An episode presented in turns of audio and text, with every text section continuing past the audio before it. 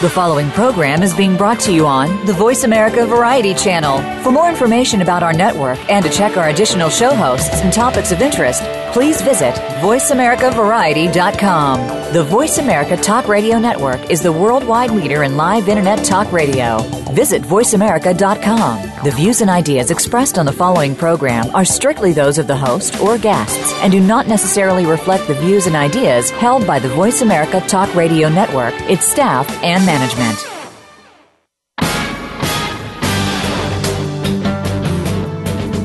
It's time for your best legal defense with your host, Lonnie McDowell. This could be the most important hour of your entire week. Our program discusses the criminal defense and legal system and what it can mean to you.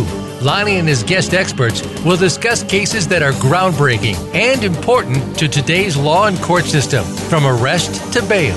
We know you have questions about the law, and we're here to answer those too. Now, here's trial attorney and host, Lonnie McDowell. Good morning, and welcome to your best legal defense. I'm your host, Lonnie McDowell. Uh, today, we're going to be discussing uh, DUI and uh, DUIDs, which are driving under the influence of drugs. Now, nobody plans to get charged or arrested for a DUI, but if you're arrested and convicted, it can have devastating long term effects on your life. To make matters worse, you also have to contend with not one but two government agencies, both the courts and, of course, the lovely DMV. So, my host, my guest host this week uh, is criminal defense attorney uh, Eran Forster. He practices DUI and criminal defense here in California and also in Nevada. Uh, Eran and I have been longtime friends. We were at the U.S. Attorney's Office. Uh, he was on the drug task force. I was on the uh, gang unit. Uh, we both studied together for the bar. Um, we were partners uh, in a firm for a couple of years before uh, we uh, decided uh, to take different tacks. Uh, I went more um, for, for criminal defense, and Eran kind of specializes in DUI and DUID defense, but still practices some criminal defense here and there. Uh, Eran started his own firm in 2013, and he's still doing uh, work both here in uh, Southern California and also in Las Vegas, Nevada. So, Eran, welcome to the show. Thank you. Uh, so, today we're going to talk about uh, DUI and uh, more uh, specifically uh, driving under the influence of drugs, which today, especially here in California and states that are legalizing marijuana or at least legalizing for medical use, is becoming more and more of an issue. Um, so, what is it that um, you know is the biggest problem with uh, driving under the influence of drugs and uh, being? You know, when I say that, I'm specifically talking about how uh, detecting and uh, proving a conviction. Okay, and just clarify with the question do we want to focus in with drugs and marijuana or drugs uh, as a big topic? Well, let's do uh, drugs is a big topic, but marijuana we can get into to specifics. But basically, uh, you know, most people know DUI. You don't go out, you don't drink, you don't drive. Um, you know, um, and you know, with the crackdown over the years and, and and things, people are very aware of that. But a lot of people aren't quite uh, as familiar or don't think about it in the same way, I guess, uh, as a you know, an alcohol DUI is prescription drugs. Uh, now, marijuana being one of those prescription drugs. Okay, well, I think when it comes to alcohol, for example, the vehicle code is set up in such a way that it's really meant to get you no matter how you're drinking. Um, if you've got enough that a segment of the population would be drunk, you're probably at a 0.08 or higher. Um, and there's per se laws with alcohol that once you have that 0.08 or higher, you're a DUI. Even if you are, in your own mind, sober, even if you are able to pass the field sobriety test, you're still technically a DUI. When it comes to drugs, we don't have these per se standards. Instead, the vehicle code requires, and this is actually found in the California Vehicle Code 23152E, while the alcohol is in A and B. But the code actually states that it's unlawful for any person who's under the influence of any drug to drive a vehicle. And now, this particular part of the, uh, the vehicle code uh, is a very subjective test. This is uh, this was added uh, at the insistence of DAs back in, I think, the late 80s, early 90s, because so many people were being pulled over for DUI but weren't blowing a .08 or higher. So uh, even though officers felt that they were not capable of driving safely, so these uh, the under the influence section was added to the vehicle code, um, and th- uh, as I said, that's a very subjective. Um, test, meaning it's what the officer thinks. There's really no way of measuring it. That is correct. I mean, there are methods of detecting the presence of drugs through chemical testing inside your system. There's a lack, though, of a uniformity or a standard of what is actually being intoxicated while driving. Um, because of this, it provides it just provides a lack of guidance both for prosecutors and defense attorneys of knowing was my client, if there was something detected in their system, was he actually intoxicated to the point he could not drive a vehicle safely? Um, and I think that becomes the biggest issue. Some drugs, since we're, we're speaking in the general category of prescription drugs and drugs in general, some drugs are easier to detect in a system, and we know the effects a little bit greater than other types of drugs. But other drugs, and I'll bring marijuana um, specifically now, marijuana is a fat soluble drug. It stays in your system for a while.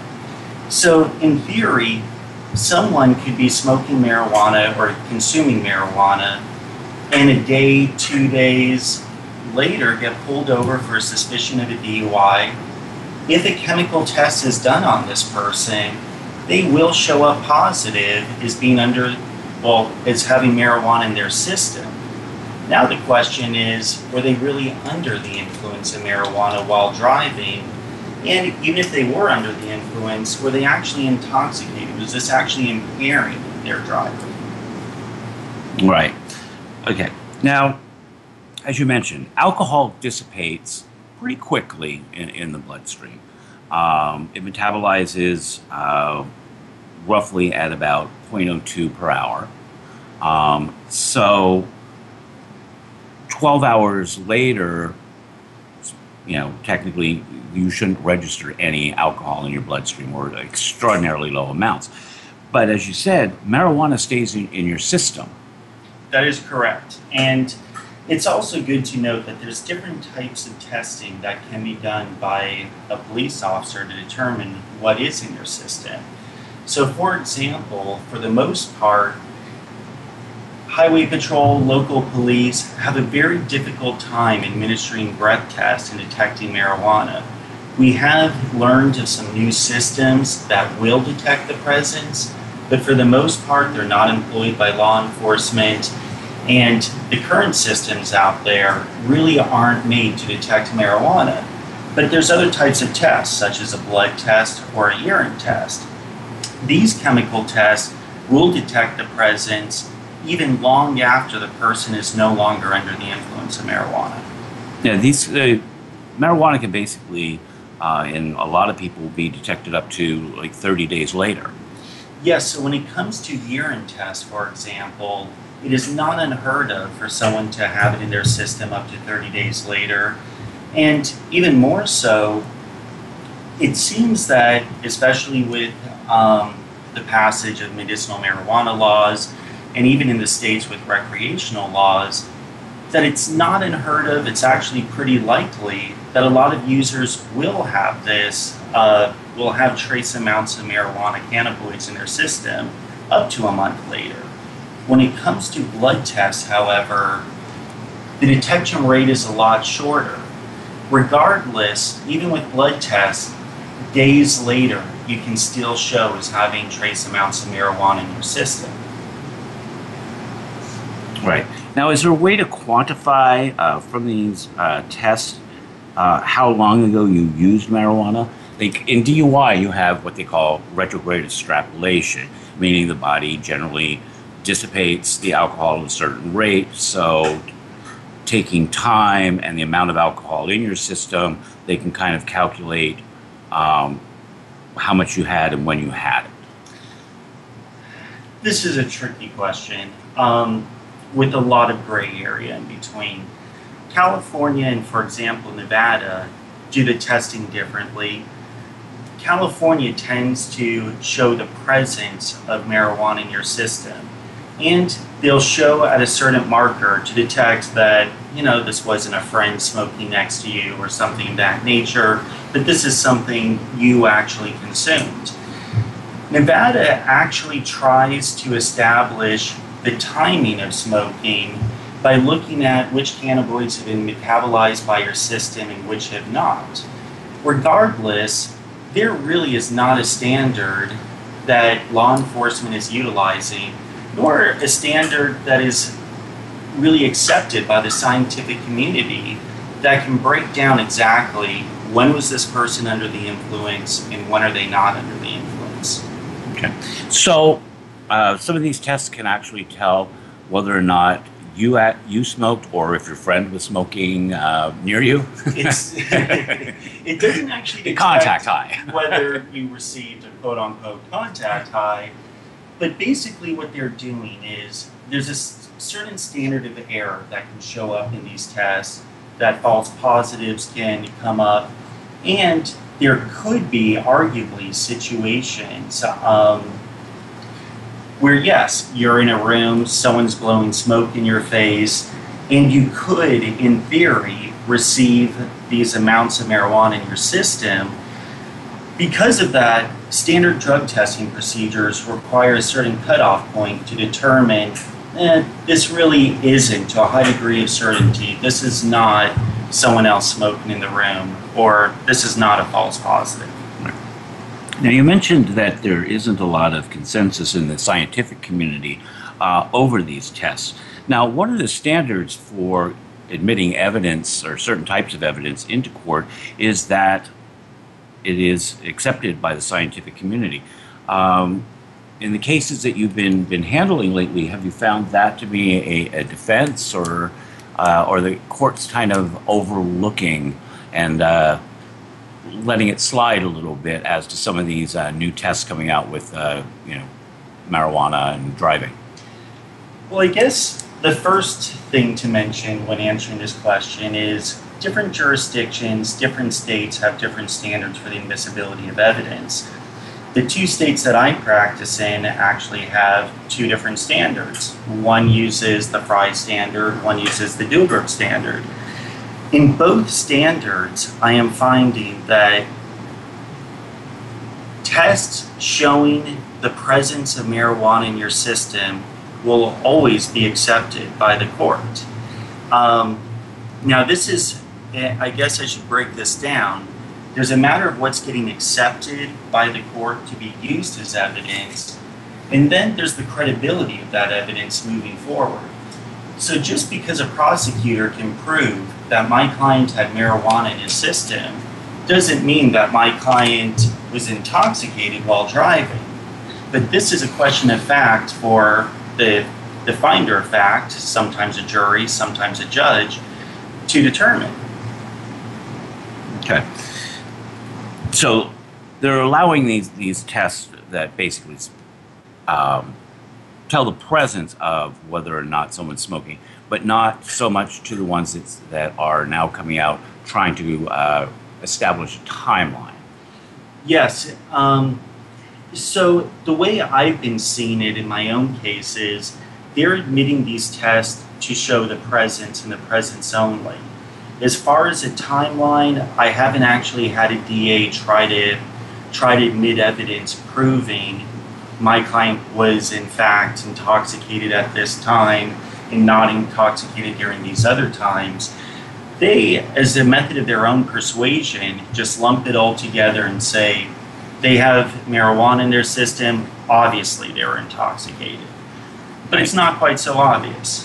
Right, and I and I think this is going to be challenged more and more in the courts as more and more states are, are getting, uh, you know, either legalizing for medicinal purposes or uh, you know, legalizing altogether, uh, which we'll talk about uh, when we come back. We have to take a short uh, commercial break here. Uh, but on the other side, we want to get more into some of the new marijuana laws.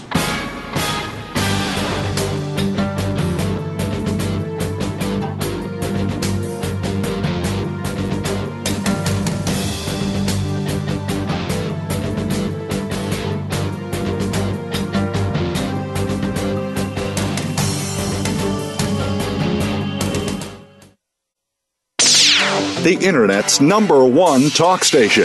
Number one talk station. VoiceAmerica.com. Have you been arrested? Is someone you love in a legal jam? Don't get advice from just anyone. Call the criminal defense experts at McDowell and Associates. Attorneys. McDowell and Associates has over 20 years of legal experience. The National Trial Lawyers Association named us one of the top 100 California criminal defense trial attorneys for 2 years in a row. We know that sometimes good people just make bad mistakes. We know the system and we know how to fight for you. We know what the prosecutors will do, we know their weaknesses, and we'll do everything at our disposal to get you the best possible outcome. Your case will receive the personalized attention it deserves. McDowell and Associates, attorneys, has the experience and the skill to make sure you or the ones you love receive the best legal defense and strategy. Call 213-401-2322 or visit mcdowelldefense.com. That's 213-401 2322 or McDowellDefense.com. Se habla español. When your future is on the line, your future is our business. Call us at 213 401 2322. Stimulating talk gets those synapses in the brain firing really fast. All the time. The number one internet talk station where your opinion counts. VoiceAmerica.com.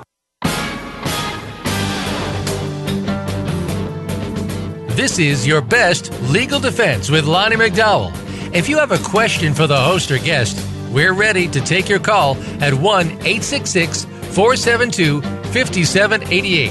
That's 1 866 472 5788. Be sure to tell the screener if you need to remain anonymous with your question. You may also send an email to radio show at mcdowelldefense.com. Now, back to the show.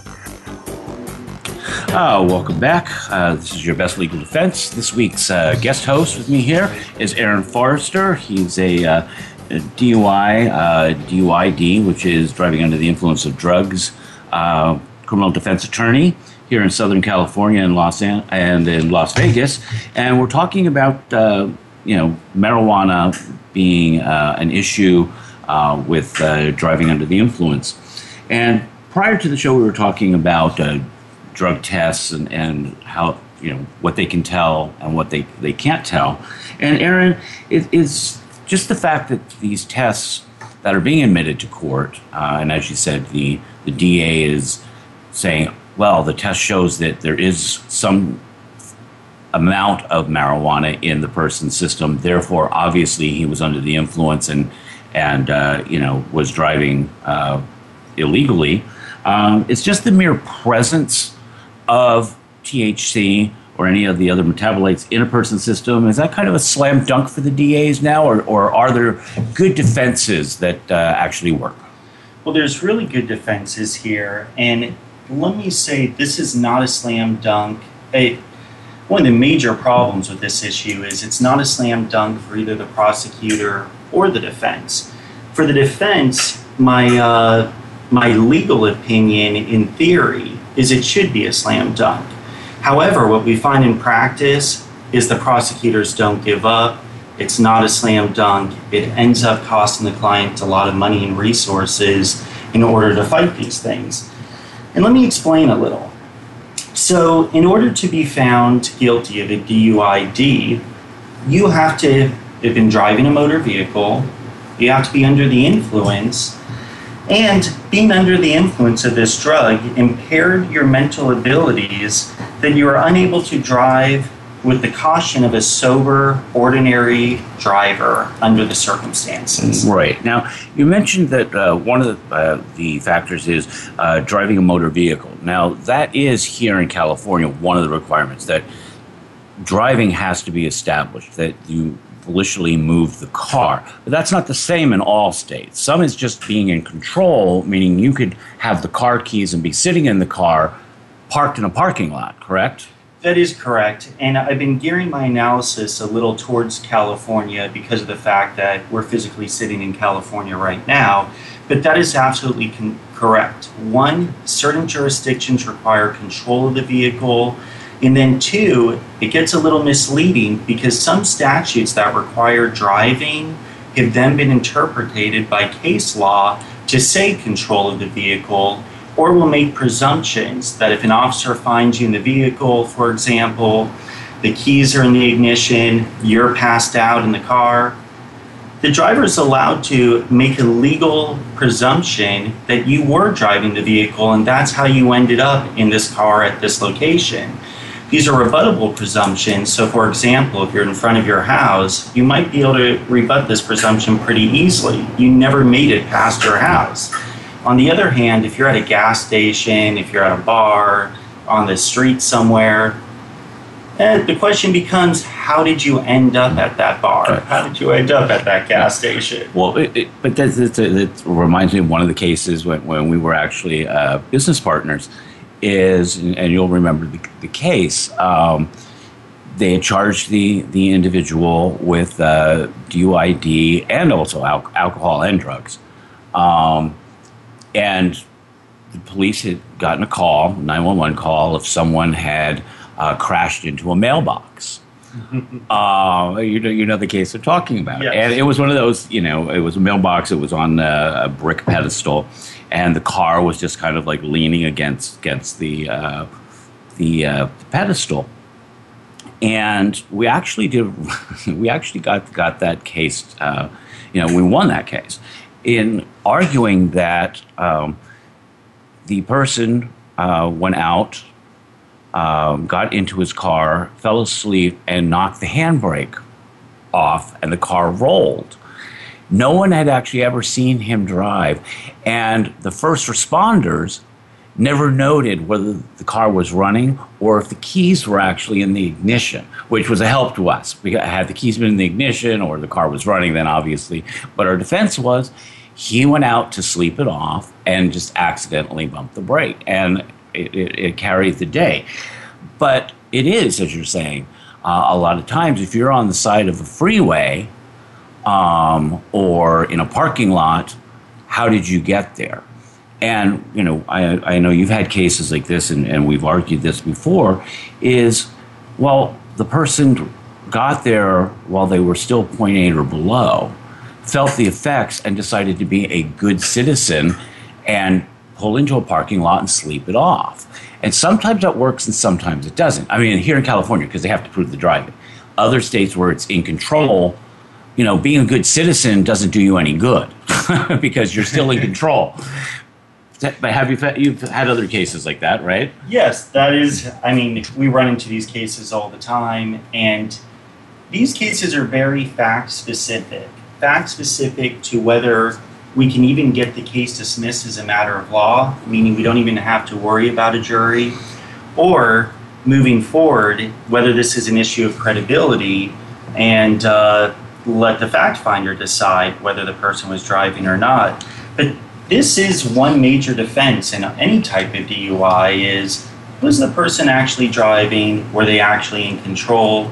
The law here in California has made presumptions from the time of drug test to determine if you were intoxicated at hour one, or let's use hour two, then you were you must have been intoxicated during that full second hour and even during the first hour, but it still doesn't make the presumption that you were driving. right. So if you can't prove the driving element, you're the, the prosecutor is going to lose this case or have a lot of difficulty with this case.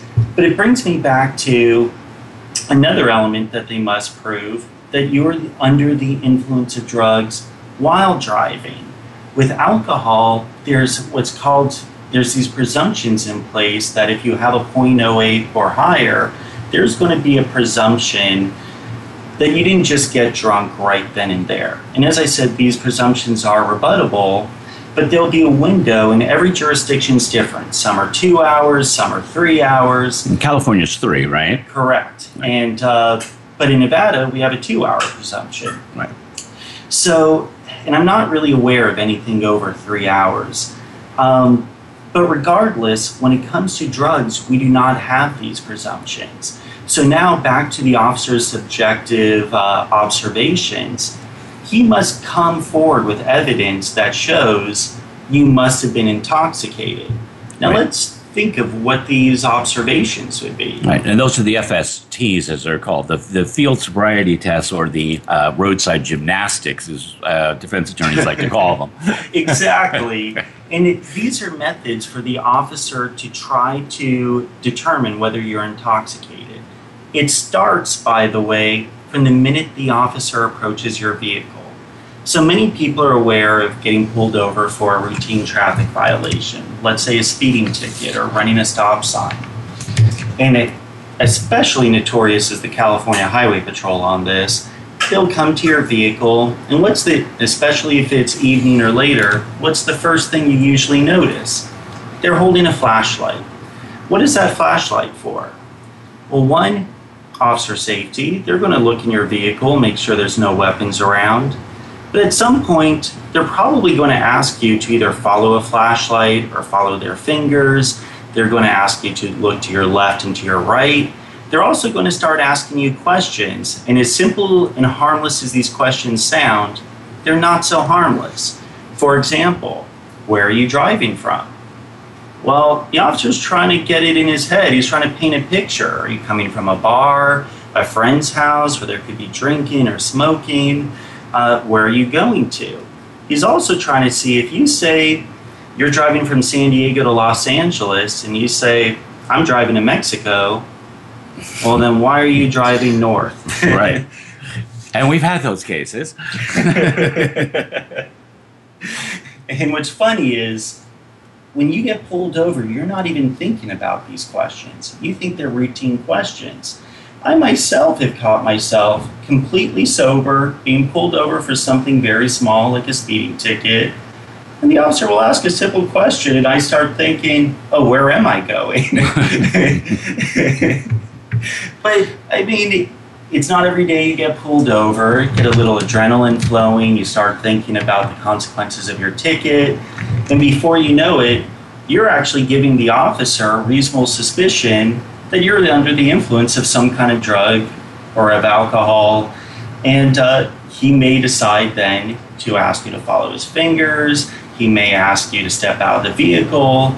And if you're really unfortunate, then he continues with the field sobriety test. And uh, once you're at that point, you should be thinking, "I'm doing something wrong already."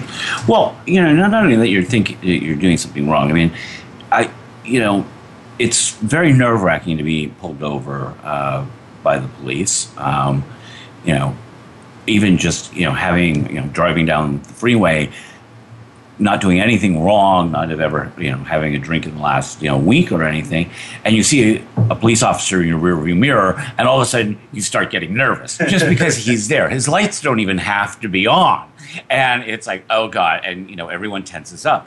Then you you have someone pull you over it's like your adrenaline's pumping. People start to sweat, and these are signs that the officer likes to use because you know we see it in every uh, arrest report is, you know, they were sweaty, they were, you know, their their eyes were watery, you know, they're you know, bloodshot, which of course has a thousand different reasons. You know, they were smoking you know a cigarette in the car so the smoke's in their eyes or you know they just got off work so they're tired their eyes are bloodshot but all of these things of course lead the officer give the officer an excuse to get you out of that car and start doing the uh, the roadside gymnastics, which I want to get into a little bit more uh, when we come back. I also want to take, uh, and we have some questions that were emailed in. And if there's any callers out there that want to call in a question, we'd be happy to take it. And we'll do that uh, when we come back from uh, this commercial break.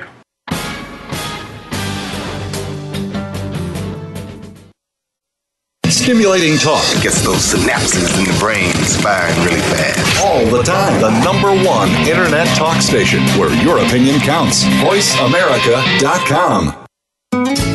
Tune in each week for Monica Phillips and powerful conversations. This is a thought provoking show for business people, leaders, and entrepreneurs. We'll feature today's thought leaders and industry trendsetters from across several locations and industries.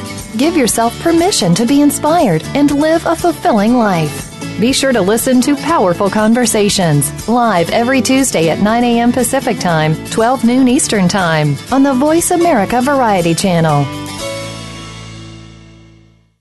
Have you been arrested? Is someone you love in a legal jam? Don't get advice from just anyone. Call the criminal defense experts at McDowell and Associates. Attorneys. McDowell and Associates has over 20 years of legal experience. The National Trial Lawyers Association named us one of the top 100 California criminal defense trial attorneys for 2 years in a row. We know that sometimes good people just make bad mistakes. We know the system and we know how to fight for you. We know what the prosecutors will do, we know their weaknesses, and we'll do everything at our disposal to get you the best possible outcome. Your case will receive the personalized attention it deserves. McDowell and Associates, attorneys, has the experience and the skill to make sure you or the ones you love receive the best legal defense and strategy. Call 213-401-2322 or visit mcdowelldefense.com. That's 213-401 2322 or McDowellDefense.com. Se habla español. When your future is on the line, your future is our business. Call us at 213 401 2322. Streaming live, the leader in Internet Talk Radio, VoiceAmerica.com.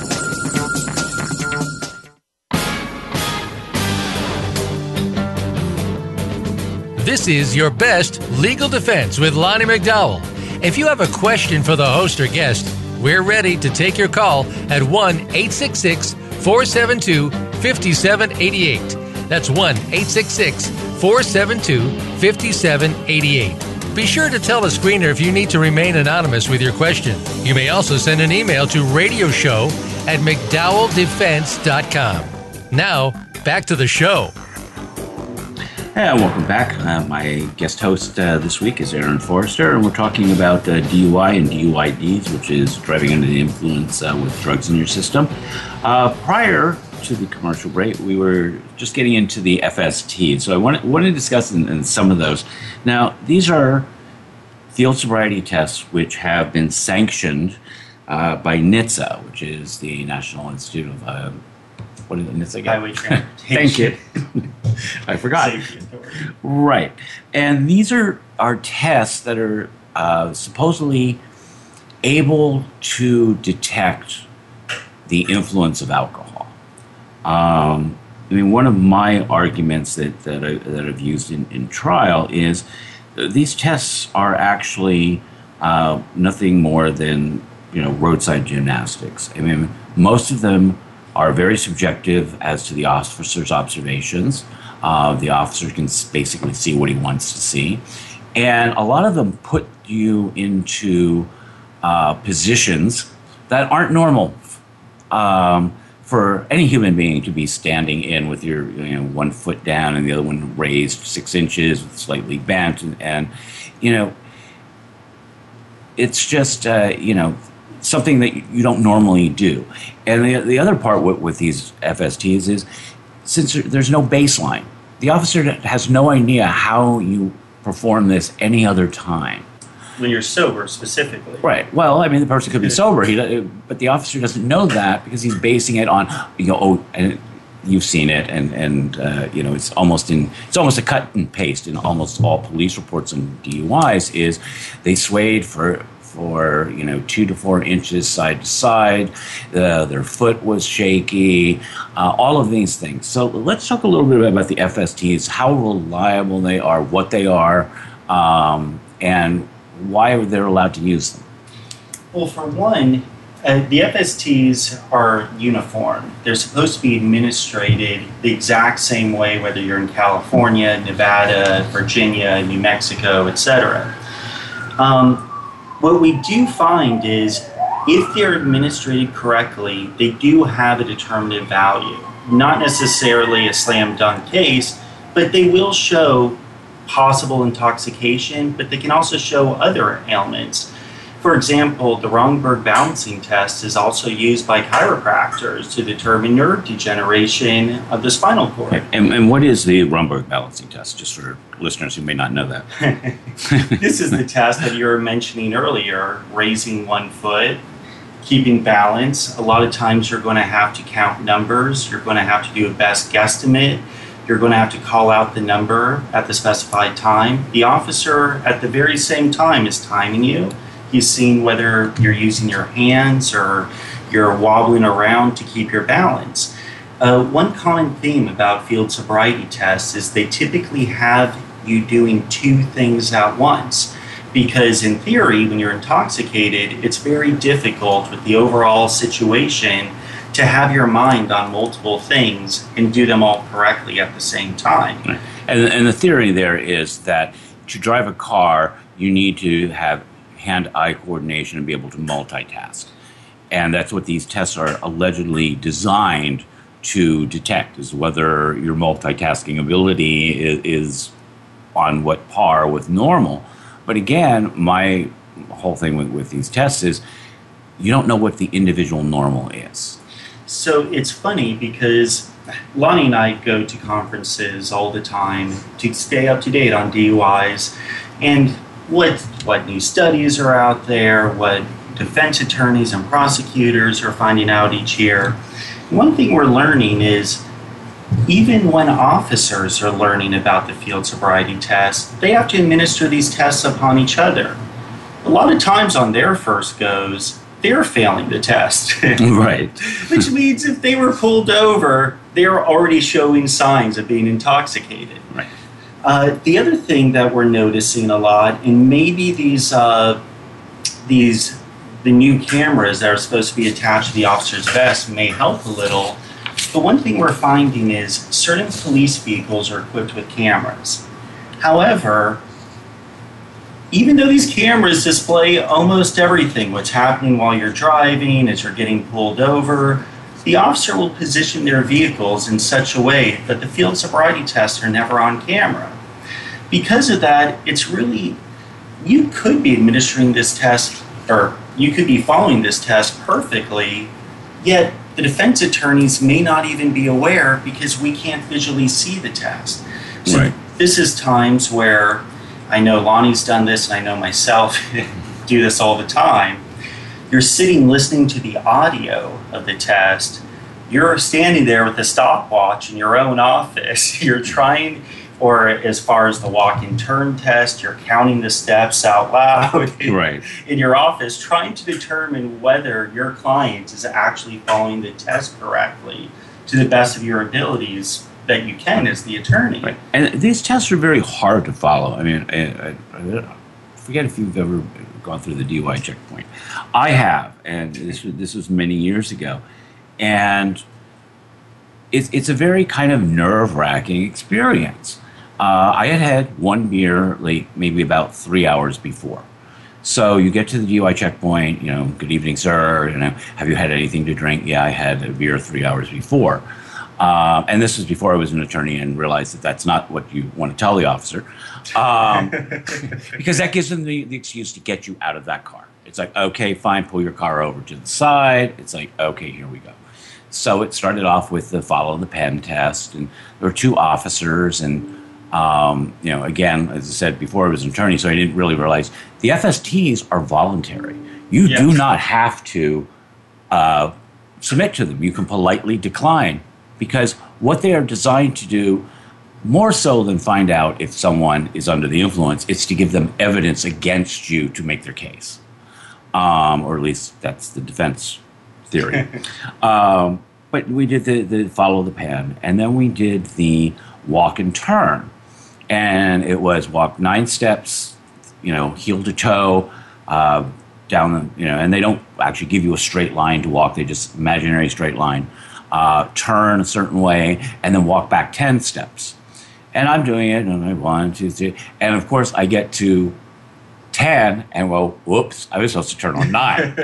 I'm like, okay, this is not good.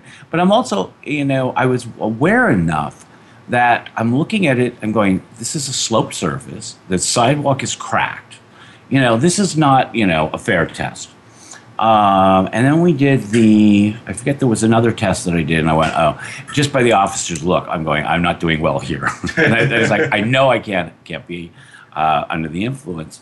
And then, then we did the, the, uh, the field sobriety, uh, what's called the pass, which is the, uh, the breathalyzer that's given in the field, which again is uh, not required. You're only required to take the breathalyzer, uh, which is an evidentiary test, which is generally given at the station. And let me chime in really quick. Sure.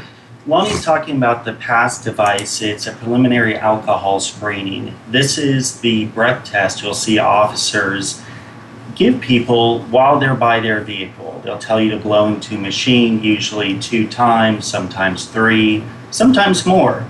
I do want to note, though, certain counties now have an evidentiary breath test, which is within the same device. So while you can refuse a preliminary alcohol screening, if this is not, it makes things a little more complicated, but sometimes they may then have you submit to the evidentiary alcohol screening, and that at least legally, while you can refuse it in California, or Nevada, for example, there are consequences with the DMV if you do refuse the test. Right. Um, with the evidentiary test, uh, it's when you sign your license, you, you are agreeing to take this test. If you don't, it's an automatic year suspension of, of your driver's license. Uh, but with the, the pass, uh, that one is voluntary. And if they are using the evidentiary test, uh, they do have to tell you that this is the evidentiary test and this is the test that, that, uh, that you must take. But uh, getting back to mine, it was did the test, did the two blows, one officer showed it to the other one and said, okay, you're, you're 0.01, you can go. and it was, but I was thinking, had I not, you know, had they just ruled on or, or just looked at the FSTs at that point, I'm sure I would have been arrested because you know I was nervous. It was also cold out, and I was just wearing a t-shirt. I mean, it was all of these factors taken in that are so subjective to the officer whether he wants to to do it or not. The fact that I blew a .01, you know, it was on your way. Of course, they parked my car like three blocks away and do not offer you know shuttle service, so I had to walk. But uh, you know, and this brings me to to another point: is it was about 1:45 in the morning so, what are the worst times to be in your car if you don't want to get stopped? In this answer, I'm going to make specific to California and use the, the reason and logic I give here for your state if you are not in California. Um, and I'll also give Nevada as well because Nevada's a little tricky. In California, last call for alcohol is typically around 1.30 and 2 o'clock. You cannot buy alcohol out here because of that, right around 1.30, 1, 1.30, you will start seeing, if you stand outside a police station or a highway patrol station, the cars in unison coming out on the road. 11.30, 12, I can get away with anything. Once 1 o'clock hits, I can't get away for mm-hmm. even making a California roll at a stop sign. Right. That will typically go on till at least 3 o'clock in the morning. If your state has the last call, let's say at 3 in the morning. It just change those times. Nevada, and I'll speak specifically for Las Vegas, it tends to be around 1, 2 in the morning, all the way till about 6 in the morning. Because there is not a last call out there, they're really looking for anyone who's leaving a nightclub on a weekend or a weekday. And they know once it's late, there's a good chance there was actually a statistic out in Nevada that I saw at one of the Cal- at the Nevada Highway Patrol offices that said at any given time, one out of four drivers in Nevada are intoxicated. It might have been to Las Vegas, but I'm pretty sure it was Nevada. Now, if that's what the Highway Patrol is seeing every day when they enter and leave their office, every time they pull you over, they're thinking there's at least a 25% chance you're intoxicated. So I'll give a special heads up for our listeners in Nevada. You want to be mindful of this. right. Okay. Well, we didn't get to any questions this segment, but we're going to start the next segment because I do have like two or three good questions that, people did email in that we want to get to because uh, it goes along with the topic and, and I think they're pretty good questions. So when we come back, that's the first thing we're going to start with are those questions and see what your answers are. All right? Perfect. All right.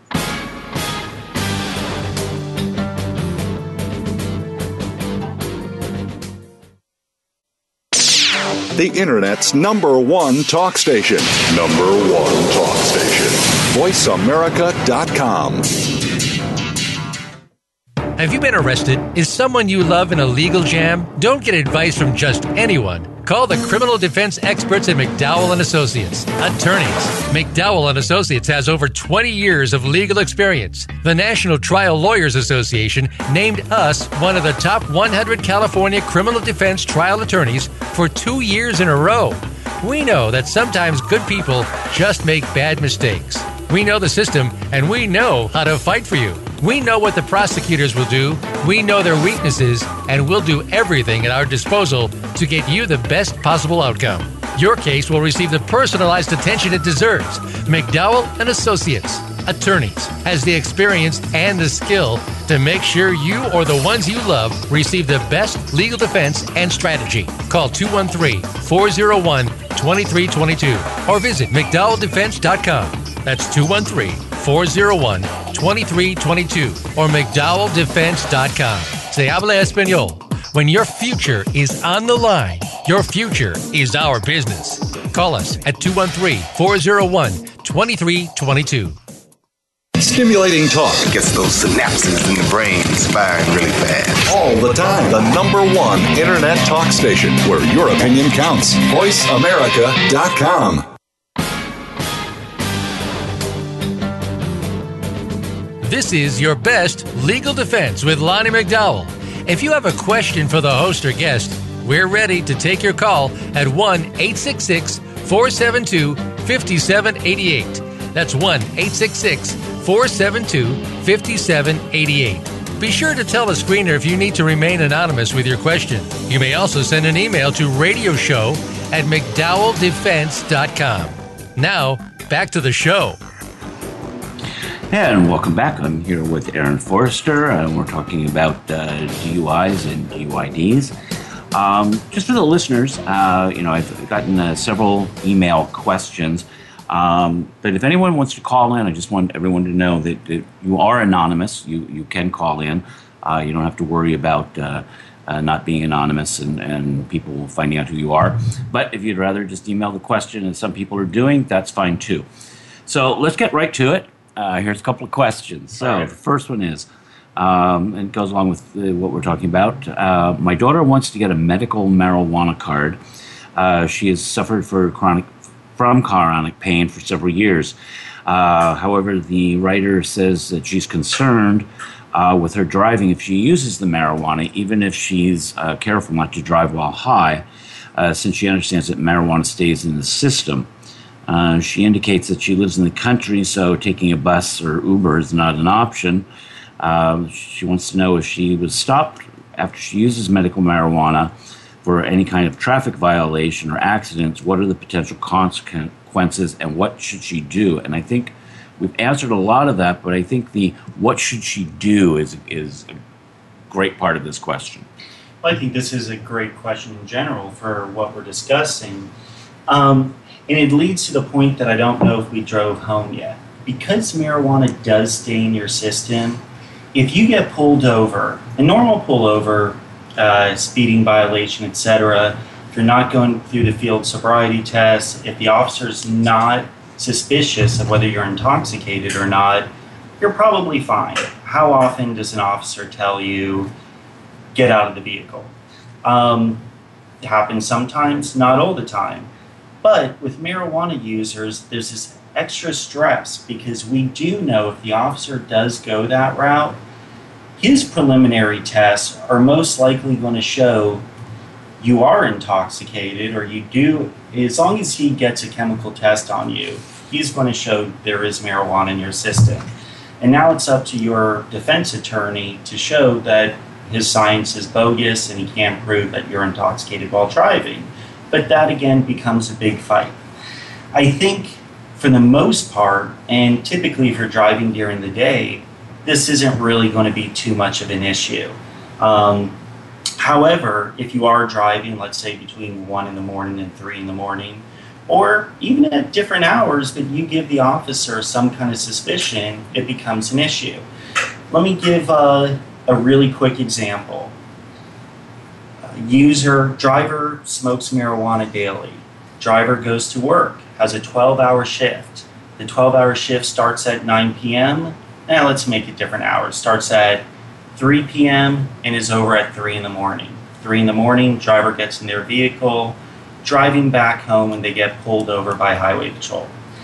Because we're in the hour of 3 in the morning, the Highway Patrol is probably going to start with the field sobriety test. They're going to ask questions and guess what? When they come to your vehicle, your eyes are probably red. You're tired. It's three in the morning. On top of that, you might be showing signs of being nervous because you're pulled over, maybe restlessness, might be sweating a little. Now, here's the catch all, and this depends on the officer, and you can't even account for it. But some officers might just say, it smells like marijuana in the car. Regardless of whether it does or not, there's no way anybody's going to prove it one way or the other. Right, and and a lot of times if you've smoked, even if you haven't smoked for a couple of days, it's in your clothing or, you know, if you've smoked in your car, which you shouldn't be doing, but if you do, it's going it's going to linger. So, and again, they can't tell when and how this was. That's correct. And I mean, I should even say if you have an eighth of marijuana or greater sitting in your vehicle even once that marijuana is removed from your vehicle, there's most likely a lingering smell.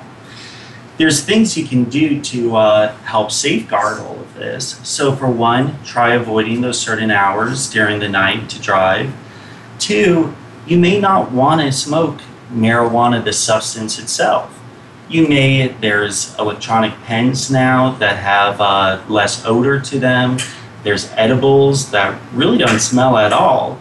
They all have their own different risks, though. Uh, you want to research this very carefully before just jumping into a right. type of marijuana that you're not used to. Um, so there's things you can do to try to alleviate smell. There's thing or mitigate the smell. There's things you can do to mitigate the likelihood that you'll even be under suspicion of driving um, intoxicated. Other than that, you really have to be a good driver. If you do get pulled over, it's up to you. But I always refer, well, I always advise my clients don't do field sobriety right. tests. Right. Yeah. Don't I think most defense attorneys they say you know just politely decline them. You know if if they're going to arrest you, they're going to arrest you anyway. They can't arrest you just because you refuse to do the field sobriety tests. Um, they have to have probable cause. And now you're actually making them prove their probable cause. If right. you didn't do your field sobriety test, they're going to have to show why, just by observing you and possibly smelling something in your vehicle, that they believe you're intoxicated now. Um, if you got pulled over for speeding, it's most likely not you swerving. In fact, NHTSA's done some studies on marijuana and driving, and there's a lot of doubt out there with the current studies that marijuana even impairs your driving or to what degree it, it actually impairs your driving. Right, and that's a very interesting study because it does come from the National Institute of Highway Safety. Yes, typically, typically they're on the prosecutor side. side. Right, exactly. right, and and that study has has, has shown that uh, you know while incidents have gone up, correct? Yes. That there's real no correlation to actually using marijuana. Correct, and it, a little bit in a gray area, but basically what the studies are showing is the rate of accidents with people under the influence has gone up, especially since the decriminalization of marijuana. However, the studies link this not to drug use, but they're actually linking it to the population or the demographic that's getting into the car accidents, which are young males who tend to be in groups. Therefore, it seems that these young males are entering into riskier behavior. They're driving faster. They're not paying attention to the traffic laws as well. And this is this is something that, that goes on all the time. I mean, that's why you know young males 18 to 25 have much higher insurance rates, whether whether they're smoking or not. It, it's always been known that that's the high risk, you know, category. Um, but it's also because you know years ago, they didn't really keep statistics on marijuana uh, being in, you know correct involved. And now, because so many states have legalized it for medical use, and also you know like Colorado and Washington having you know legalized it uh, altogether, uh, now they're starting to keep statistics. So whenever you start keeping statistics, statistics go up. Um, but I wanted to ask you. Uh, you mentioned before um, you know, there's the we are talking about the pass test and, and, and things. Is there a field chemical test for marijuana? Can they actually test you in the field, or do they have to take you to the hospital or the station to draw blood? There, as far as I'm aware of right now, except for one company that is they're claiming, and I'm not aware of anyone actually, any law enforcement agencies using these tests but basically, as of right now, it appears that they're going to have to take you down for a urine test or a blood test. Okay. Well, that's great. Uh, we could talk about this for, for hours. Uh, we've only gotten through part of what we were going to discuss today, and unfortunately, we only got in one of the one of the questions. Uh, but uh, you know, I want to thank you for coming in this week. I think we should do this again and, and finish this conversation because it's great. And there's a lot of laws and, and, and things changing in this, but need to wrap it up. Um, I want to say, uh, you know, next week we're going to be discussing uh, gang injunctions and gang enhancements. Uh, these have become very uh, big, powerful tools for the, uh, especially here in Los Angeles, for the district attorney uh, and for the city attorney with the gang injunctions. gang injunctions, they've been around in LA since about the early 1980s after there was a perceived rise in gang activity and violence. Uh, the ACLU has been challenging these on constitutional grounds because they are limiting what people can do. Uh, these uh, injunctions are, are, basically against specific persons uh, out of specific gangs, and it limits their activities as to who they can associate with, curfews. Uh, some of these injunctions even uh, prevent certain members from driving bicycles in certain areas. Uh, so these are getting a lot of attention today because uh, of the ACLU challenging them. And then the other part that we're going to discuss is the Street Terrorism Enforcement and Prevention Act, uh, which is uh, the gang enhancement uh, that DAs love to use and throw onto anyone that has a tattoo, it seems, these days. Um, and we're going to be uh, discussing that and the really overuse of these two particular tools and whether uh, their use is actually making a difference uh, for safety in, in uh, Los Angeles or if they're just uh, powerful tools that the DA uh, misuses to uh, get sh- stronger sentences and to actually t- at times force people into accepting deals which they normally wouldn't have taken. So anyway, we want to thank you for tuning in to uh, your best legal defense. And until next, next week, uh, be safe and remember the best way to protect your rights is to know your rights. Thank you for tuning in this week to your best legal defense. Lonnie McDowell invites you to join him along with another guest expert next Saturday at 2 p.m. Eastern Time and 11 a.m. Pacific Time on the Voice America Variety Channel. Until then, enjoy the rest of your weekend and stay safe.